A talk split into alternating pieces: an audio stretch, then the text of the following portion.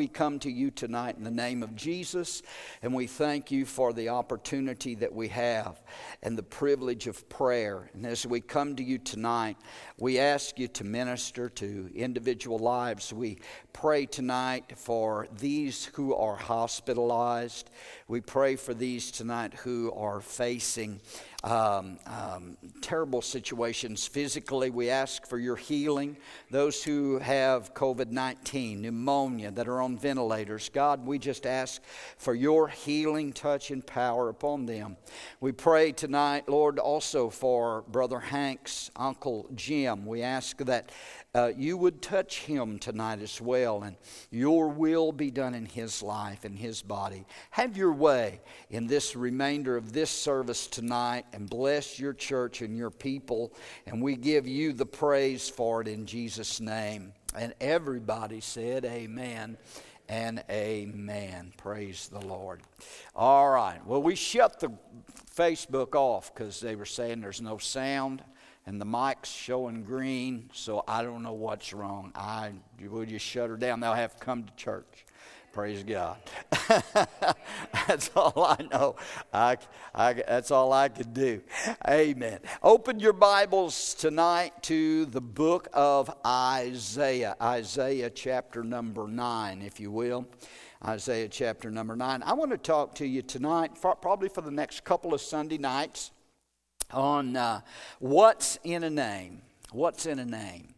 And I believe that it was Shakespeare that said, um, What's in a name? He said that a rose by any other name would still smell as sweet.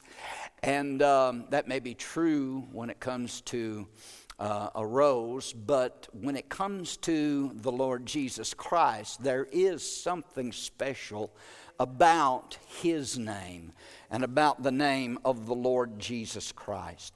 So, in the book of Isaiah, chapter number 9, are you there? Isaiah chapter number 9, and they'll be putting it up on the screen. Verse number 6, Isaiah 9 and 6. And it says this very familiar verses. Y'all know these verses. And it says, For unto us a child is born and unto us a son is given, and the government will be upon his shoulder. And his name, his name shall be called Wonderful Counselor, Mighty God, the Everlasting Father, the Prince of Peace. Verse number seven. Of the increase of his government and peace, there will be no end and upon the throne of David and over his kingdom to order it and establish it with judgment and justice. From that time forward, even forever, the zeal of the Lord of hosts will perform this. I love that verse of Scripture. For his name shall be called Wonderful, Counselor, the Mighty God, the Everlasting Father, the Prince of Peace. For unto us, a child is born, and unto us a son is given. When a child is conceived and a pregnancy is confirmed, there's generally three questions that are immediately asked. First, they want to know when it's due. Second, they want to know if it's going to be a boy or a girl. And the third thing, have you selected a name? What are you going to name this child? And in the case of the Lord Jesus Christ, the time that he was born was what Paul said in Galatians when the fullness of the time had come, God sent forth his son, born of a woman. So it was in the fullness of time, at the right time, at the perfect time, when God sent Jesus into the world. As far as his gender is concerned, the Bible says that he would be called the Son of God, the only begotten Son of God. But when it comes to his name, what his name will be, well, that's a little more involved. So we're going to examine some of the passages that prophesy the birth of the Lord Jesus and that tell us what his name shall be called. Of course, we know that his name is Jesus. Matthew 121 says you will call his name Jesus. We read that verse this morning. You will call his name Jesus, for he will save his people from their sin. Matthew 7 and 14, or I'm sorry, Isaiah 7 and 14 says that his name shall be called Emmanuel. And Luke 135 says that he shall be called the Son of God. These are all names and titles of the Lord Jesus Christ, but the passage of our text that we read there from Isaiah is so prominent this time of year. We preach messages. I've preached from this text before uh, along different lines. There'll be ministers that'll be preaching from this particular passage in Isaiah during this Christmas season. But it's such a prominent verse concerning the Lord Jesus Christ and Him coming to the earth in His name because it's 750 years, 750 years before the star of Bethlehem ever shone in that night sky.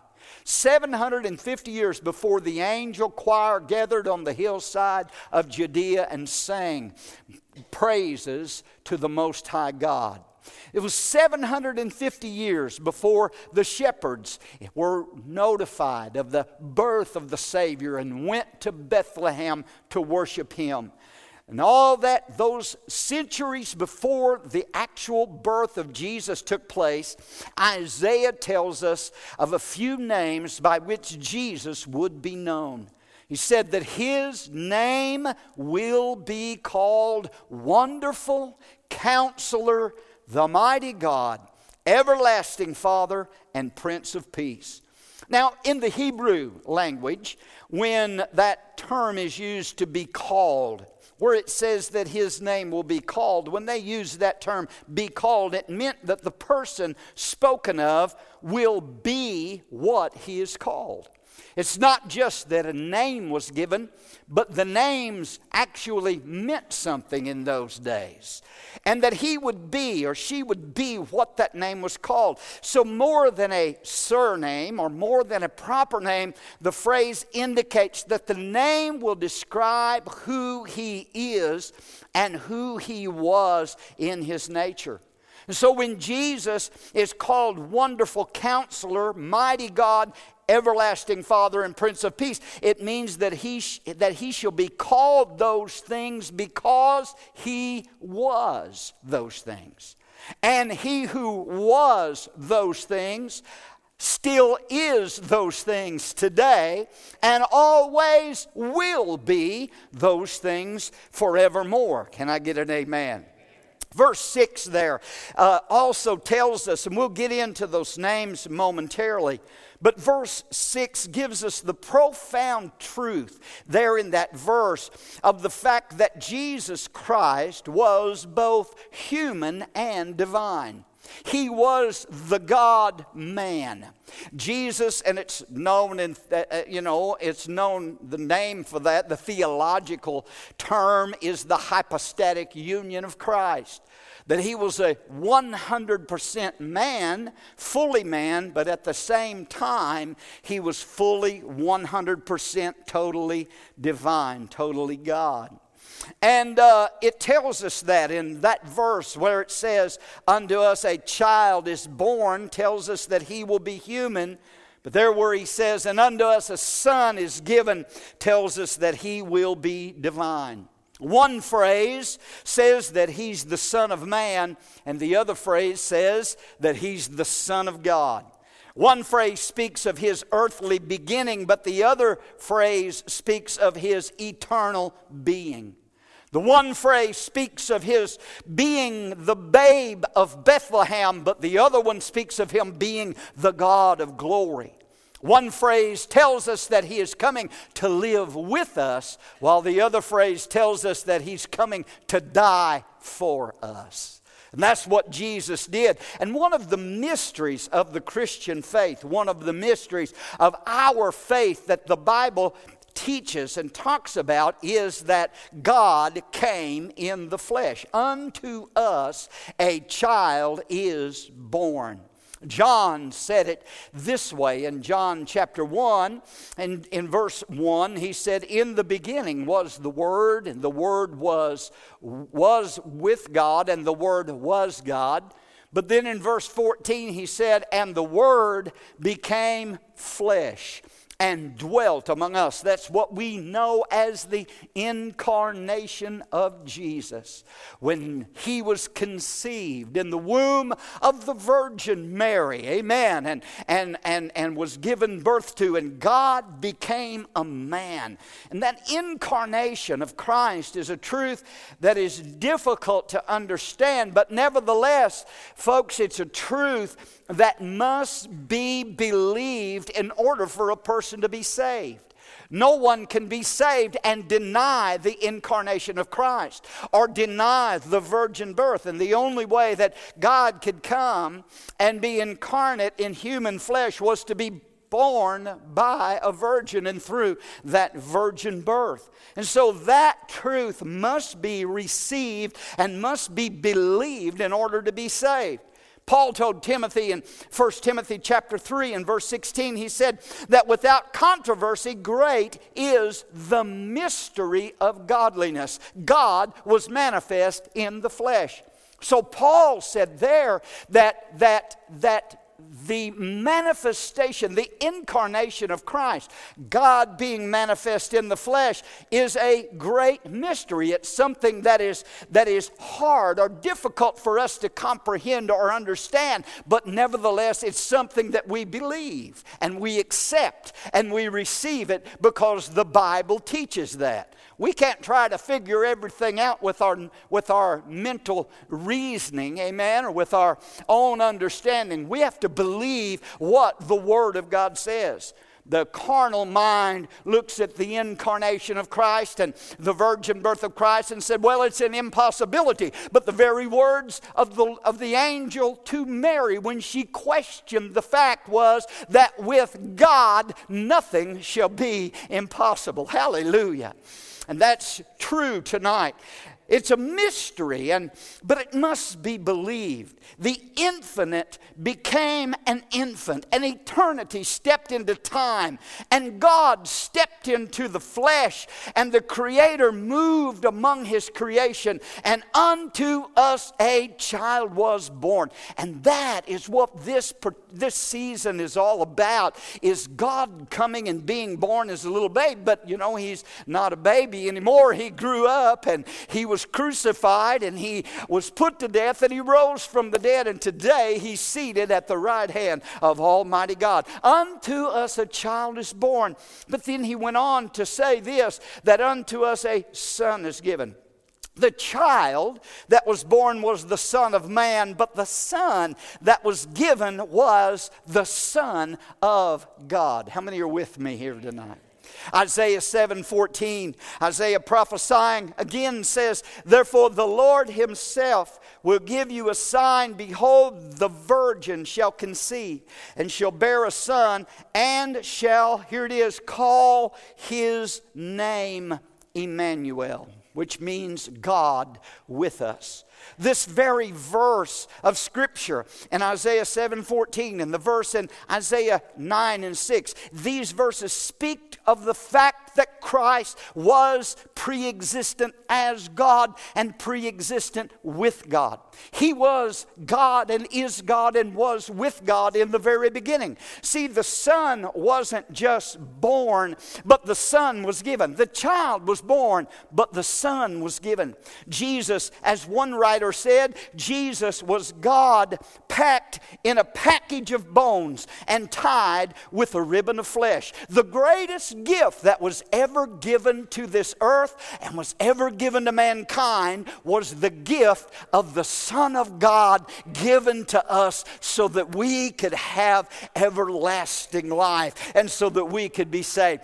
Paul said it this way at writing to the church at Corinth. He said, And thanks be unto unto God for his unspeakable gift. You cannot, it's hard for us to imagine the, the greatness of the gift of the incarnation. No wonder John the Baptist said this. He said, Behold, the Lamb of God which takes away the sin of the world. This is he, John pointing to Jesus, said, This is he of whom I spoke, saying, After me comes a man who is preferred before me because he was before me. He always existed. Jesus did not come into existence when he was born in Bethlehem's manger. He always existed with the Father.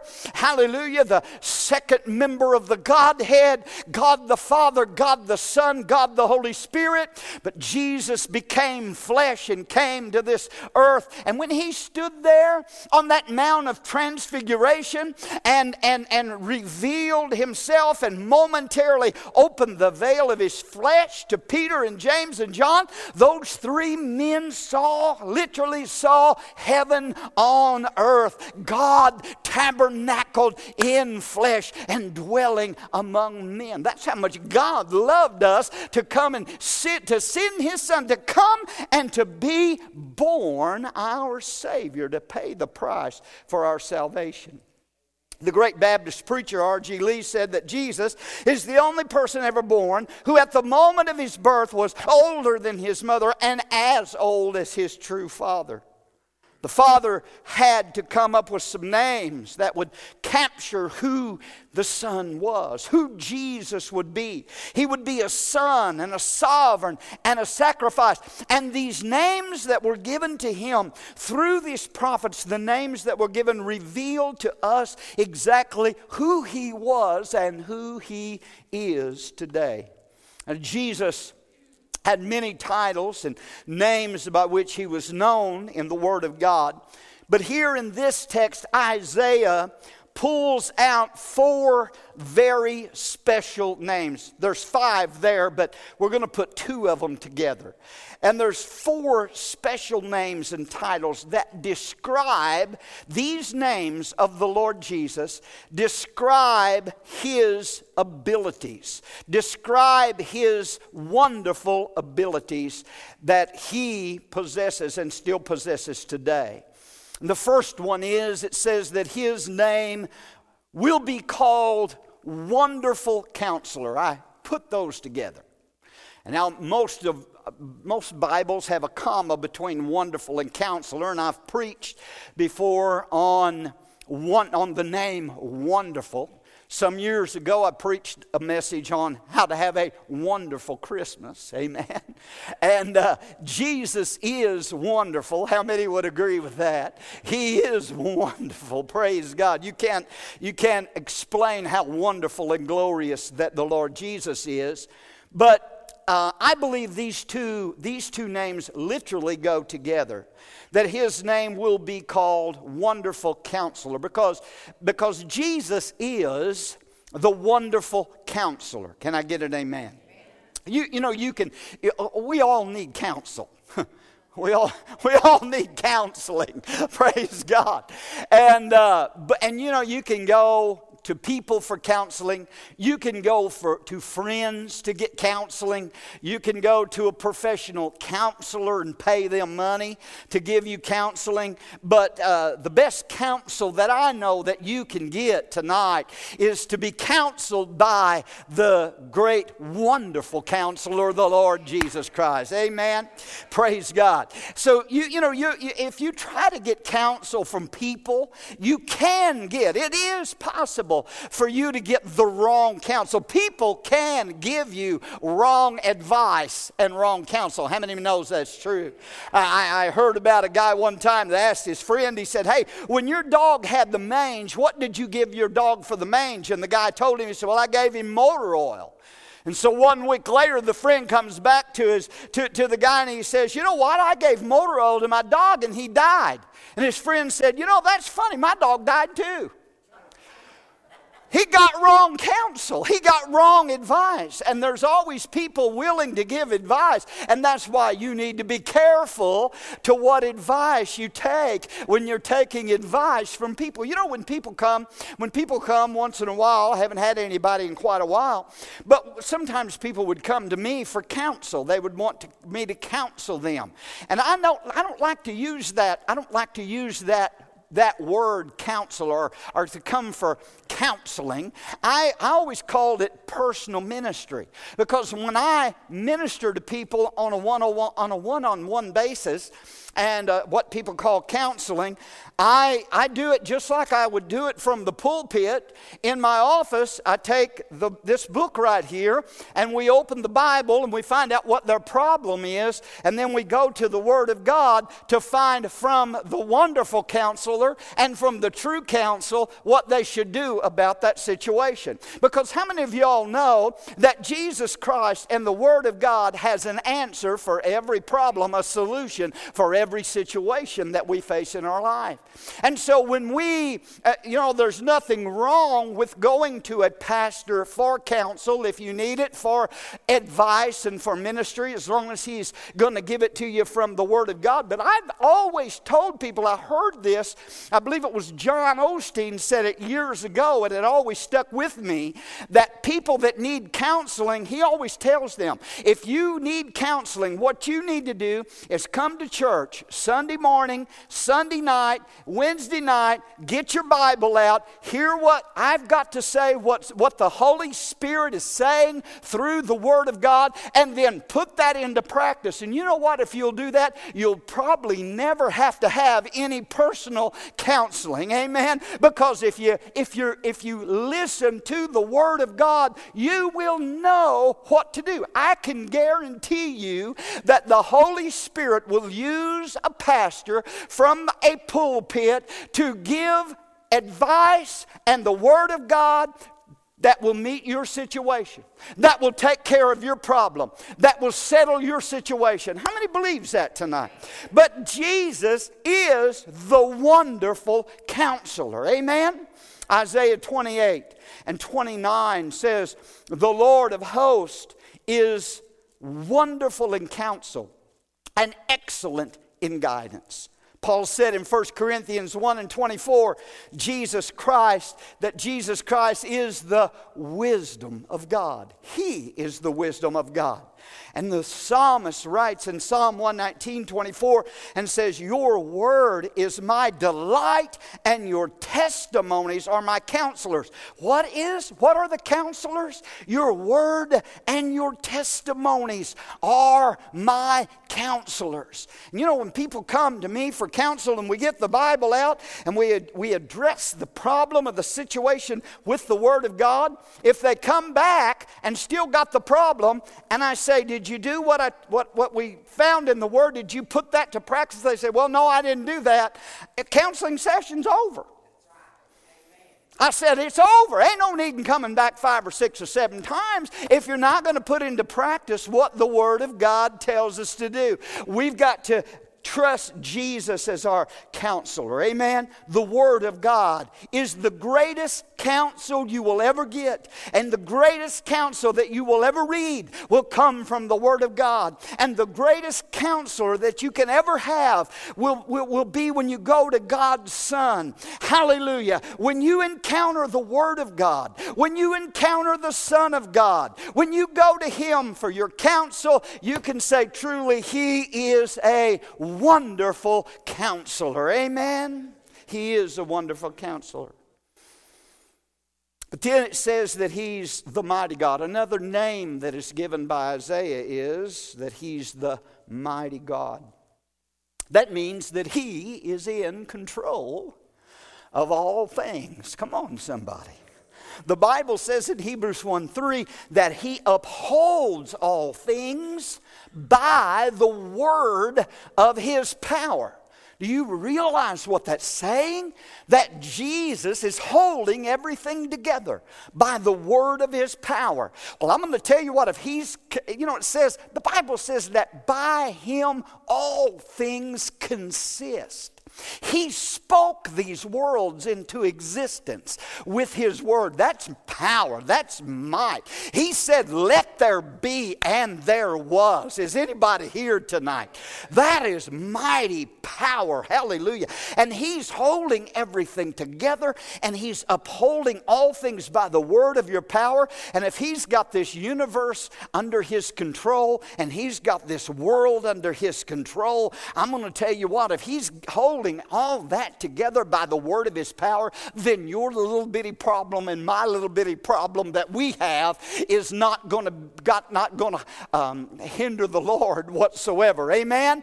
Our problem is not bigger than Jesus. Can you hear what I'm saying today? I know sometimes the, devil makes it look like it, but G, there are no big problems to God. I said, There are no big problems to the Lord.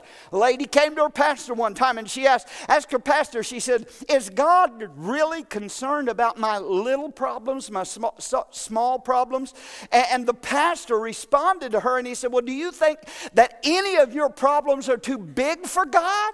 There's not any problem too big, there's not any problem too small, there's nothing too hard for the Lord. Come on, can I get an amen? Because because He is the mighty God, the all powerful one. There's nothing that's impossible with Him, and there's nothing that He cannot do. If debt is your problem, then the Lord, the Bible says, the Lord is my shepherd. I shall not want. If depression is your problem, He's a friend that sticketh closer than a brother. If disease is your problem, problem. He is the Lord that heals. He opens the blinded eyes. He unstops the deaf ears. He cleansed the lepers. He healed all manner of sickness and all manner of disease. And He's still the same yesterday, today, and forever. There's no problem that's too big for our God to solve. Hallelujah. Hallelujah. Hallelujah. We think, well, death is a problem problem? Well, He's already conquered death, and He is the resurrection and the life. Hallelujah. We don't have, as Schambach used to say, you don't have any trouble. All you need is faith in God. Come on, somebody. He's the mighty God. Woo! Hallelujah. He's the mighty God. Then he said he's the everlasting Father. The everlasting Father. Here's a child called a father. Here's a son who's called everlasting. Literally, it says, He shall be called the Father of eternity. He shall be called the originator of eternity because He Himself is eternal. The eternal one came to give you and I eternal life. Jesus is the first and the last. He's the Alpha and the Omega, the A and the Z, and everything in between. Amen. He's the beginning and the end. He always was and He always will be. He is everlasting Father. Amen. Hallelujah. He came to this earth and He went to that cross. And he hung there on Calvary for six hours and he died there on the cross. He cried out that it is finished, and he bowed his head, and he gave up the ghost, and he died. And the disciples came down with their from, from that place, from that hill, with their eyes blinded by tears, their vision blinded by tears. They stumbled down from that place and they said, He is dead. And they never expected to see him again. He had tried to tell them time and time again that he would die and then be raised again, but they just couldn't comprehend it. They never expected to see him again. They said, He is dead. Three days and three nights he laid in that tomb. He was dead. But listen, something happened, ladies and gentlemen, on that third day, because on that third day, something took place. There was something going on in the graveyard. Can I get an amen? Something took place in that tomb. God sent an earthquake, and that tomb that he was buried in began to shake. Those soldiers that were standing there guarding that tomb began to rattle, and the power of God hit them, and they fell fell out as dead men. And an angel came down, and an earthquake was shaking that stone. The angel rolled the stone away from the tomb. And on that third day, the one that had died came back to life and was resurrected. And Jesus came out of that grave. Let me tell you something death could not hold him. Death stung him, but death couldn't hold him. The grave couldn't keep him. He rose again from the dead, and he is alive today because he is the everlasting Father, the everlasting one, the beginning and the end. And let me tell you something He is alive and well tonight. Jesus is seated at the right hand of Almighty God on his throne, the everlasting one. And I got news for you. When I put my faith in him and you put your faith in him, he gave you something that's everlasting as well. You've got life eternal, life everlasting. Hallelujah. We're going to live together with him in eternity, the everlasting Father. Oh, hallelujah, hallelujah. He's the same yesterday, today, and forever. The same Jesus who was born in Bethlehem, the same Jesus who died on the cross, the same Jesus who came up out of that tomb is the same Jesus who's alive today. And he is from everlasting to everlasting. And by the way, he's the same Jesus that's coming back to this earth. When, those, when Jesus ascended and those angels were at his side and they were all watching him ascend to heaven, those 500 or so that were there that day, they saw him ascend to heaven. And those angels said, You men of Galilee, why stand you gazing into heaven? This same Jesus that you see ascending and going into heaven shall so come again in like manner as you saw him him go away. He's coming back. I can't say it enough. It's on my heart, it's on my mind. Jesus is coming back. There's a rapture getting ready to take place, and that babe that was born that grew up and that died and that rose from the dead is coming back again. He's coming back soon. Hallelujah. Looking for him any day and any moment. He's the Prince of Peace, too, the Bible says. He's the mighty, the, he's the wonderful counselor, the mighty God, the everlasting Father, and the Prince of Peace. Before Jesus went to the cross, he told his disciples, he said, Peace. Oh, this is so precious. Peace I leave you, my peace I give to you not as the world gives to you. And then he said, Let not your heart be troubled, neither let it be afraid. John 14, 27. So he gave them a legacy of peace. And listen, he's given his peace to you and I. And he said it's peace. He said, My peace I'm giving you, not, not, not, not like the world gives. You know, the world can give peace, but the only peace the world can give you and me is when everything's going good, when everything's well. You know, when there's no trouble and there's no conflict, we got peace. Everything's going fine.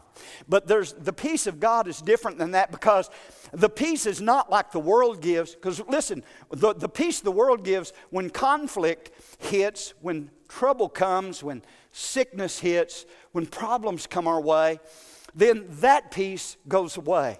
But here's the difference in the peace that the Lord gives. His peace is a peace that can lay down in the ship in the midst of the storm and just snooze away while the boat's being tossed around. Peaceful because he knows that he's in the hand of God. That's the kind of peace that he wants to give to you. A, a peace that, that doesn't deny the circumstances, that doesn't deny the problems, but to have the peace of God in our heart, guarding our heart and our mind, even in the midst of the storms of life. And I'm going to tell you what, that's something you can't buy. You can't buy over the counter as a prescri- uh, get it for, as a prescription. You can't get it in a bottle of Jack Daniels or Jim Beam. Come on, somebody. You can't get it in a Bud Light. Come on, amen. That kind of peace can only come. Oh, people, you know, they this time of year they're partying, they're drinking away. They, they've turned Christmas into some big drunken party, and they're, they, they think they've got to have all kinds of liquor and alcohol to celebrate the birth of Jesus, and they're trying to drink away their troubles. And just for a brief period of time while they're under the influence of that alcohol, then they, you know, they, they experience a little bit of peace. But the next day, when that's wore off, they don't only have their peace gone, now they got a headache to deal with too. Come on, amen. I'm telling you, I'm talking about a peace. I'm talking about the Prince of Peace. I'm talking about a peace that we have that passes all understanding. I'm talking about a peace that you can have when everything's turned upside down and just knowing that you know that you know that the Lord is on your side and that He is going to see you through because He is the Prince of Peace. His name is Prince of Peace. He is what His name says He is. Can I get an amen? Politicians make promises of peace and safety and tranquility. There's a lot of talk about peace in the Middle East between Israel and the Arab neighbors. And I haven't really been keeping up with the news lately because a lot of it's fake. and I just I just don't uh, I don't like to hear all the bad news. I'd rather I'd rather get my Bible out and put on an audio Bible and plug my earbuds in get my Bible out and listen to the Word of God. I know I'm getting the truth there. Amen. I'd rather listen to some good, uh, some good preaching, some good Bible teaching instead of watching the news. So I haven't been keeping up with it much lately. But someone mentioned, or I saw somewhere, where they're talking now about 10 Arab nations or 10 nations coming together in, and, and joining in this peace treaty with Israel.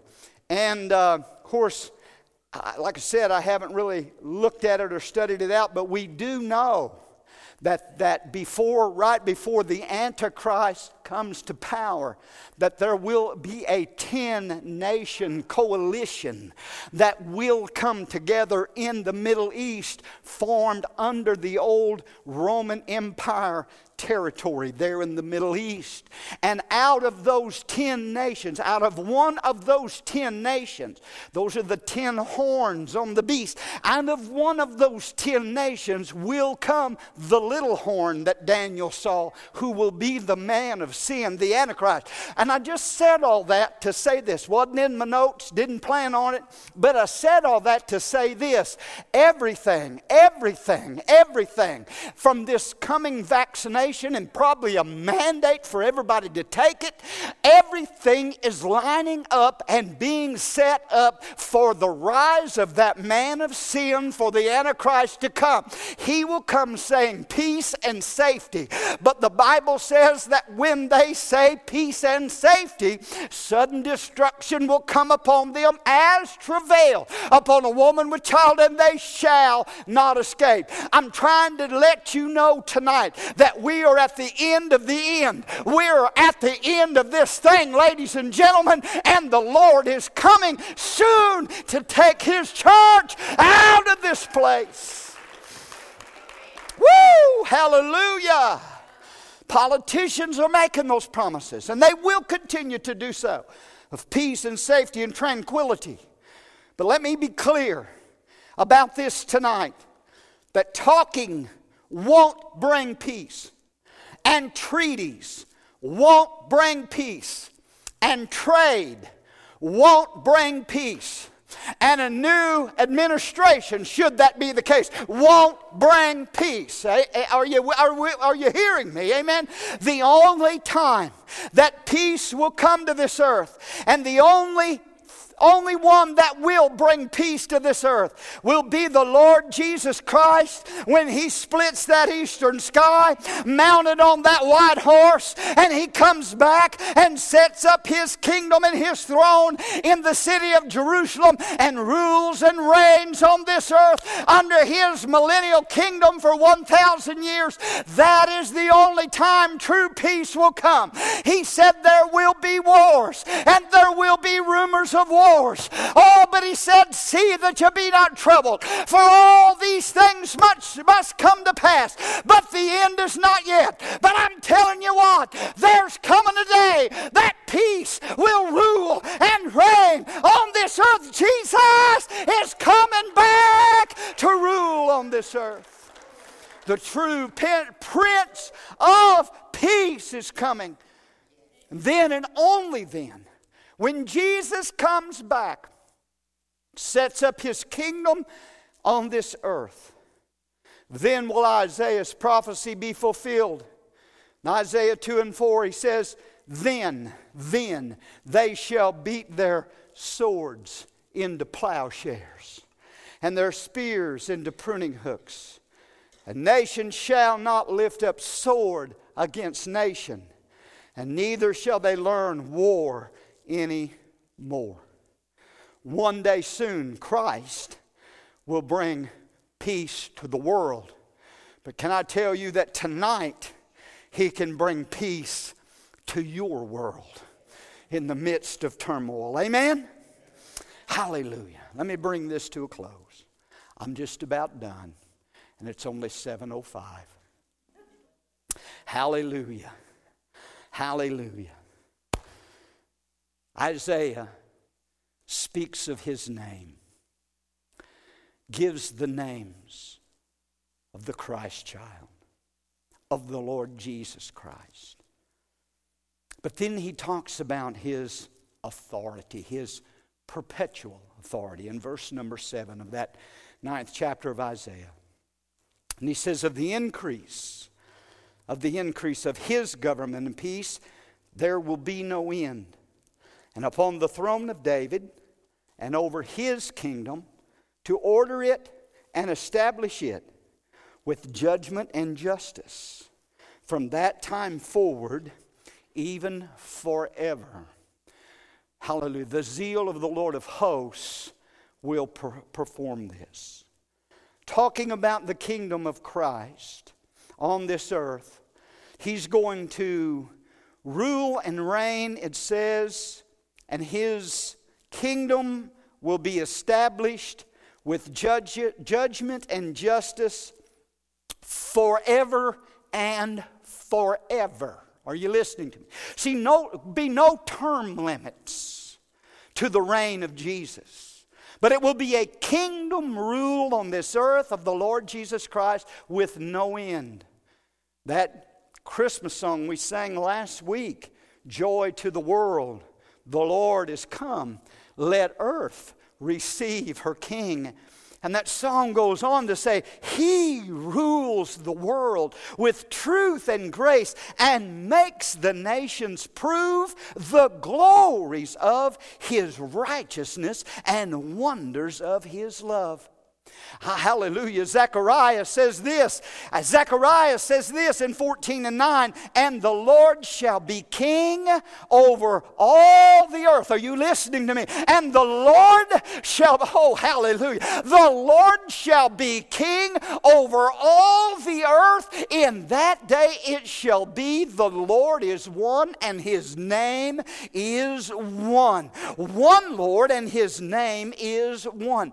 See, this This is the one world government that I'm looking for. Are you listening to me? This is the one world government that I'm looking forward to. The Antichrist will come first, and we'll set up his one world globalistic government and religion.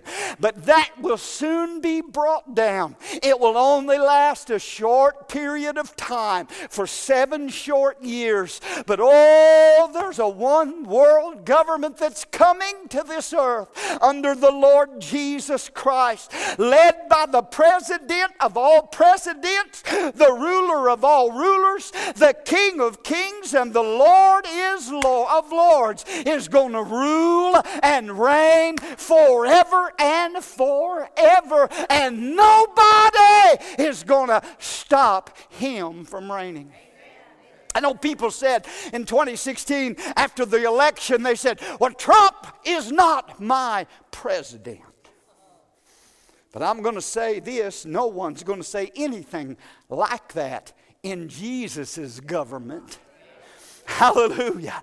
Jesus will not contend with any cantankerous court or corrupt Congress. Are you listening to me? Because every knee will be bowing and every tongue will be confessing that Jesus is Lord. And when he comes back to rule and reign, he will be unelected, unimpeachable, unequaled, and nobody will put him in office and nobody will take him out. He's coming to rule in uh, power and in glory, the Prince of Peace, and there'll be no end to his rule and to his government. That's what I'm looking forward to. That's what keeps me ticking, keeps me going every day. Amen? Praise God. Jesus is the Prince of Peace, and he's coming back to rule and reign on this earth forever. Whew. The angel Gabriel said to Mary, Behold, you will conceive in your womb and bring forth a son, and shall call his name Jesus. He will be great and will be called the Son of the Highest. And the Lord God will give him the throne of his father David. Listen to it and he will reign over the house of Jacob forever, and of his kingdom, here it is, and of his kingdom, there will be no end. Oh, hallelujah. Praise God, praise God, praise God. Let the politicians put that in their pipe and smoke it today. Praise God. Woo! Hallelujah! Of His kingdom there shall be no end. Would you stand with me tonight? He is, He is the wonderful counselor. Jesus is. His name's Jesus. He is the mighty God. Amen. Praise God. Something about that name. Hallelujah. Master, Savior, Jesus.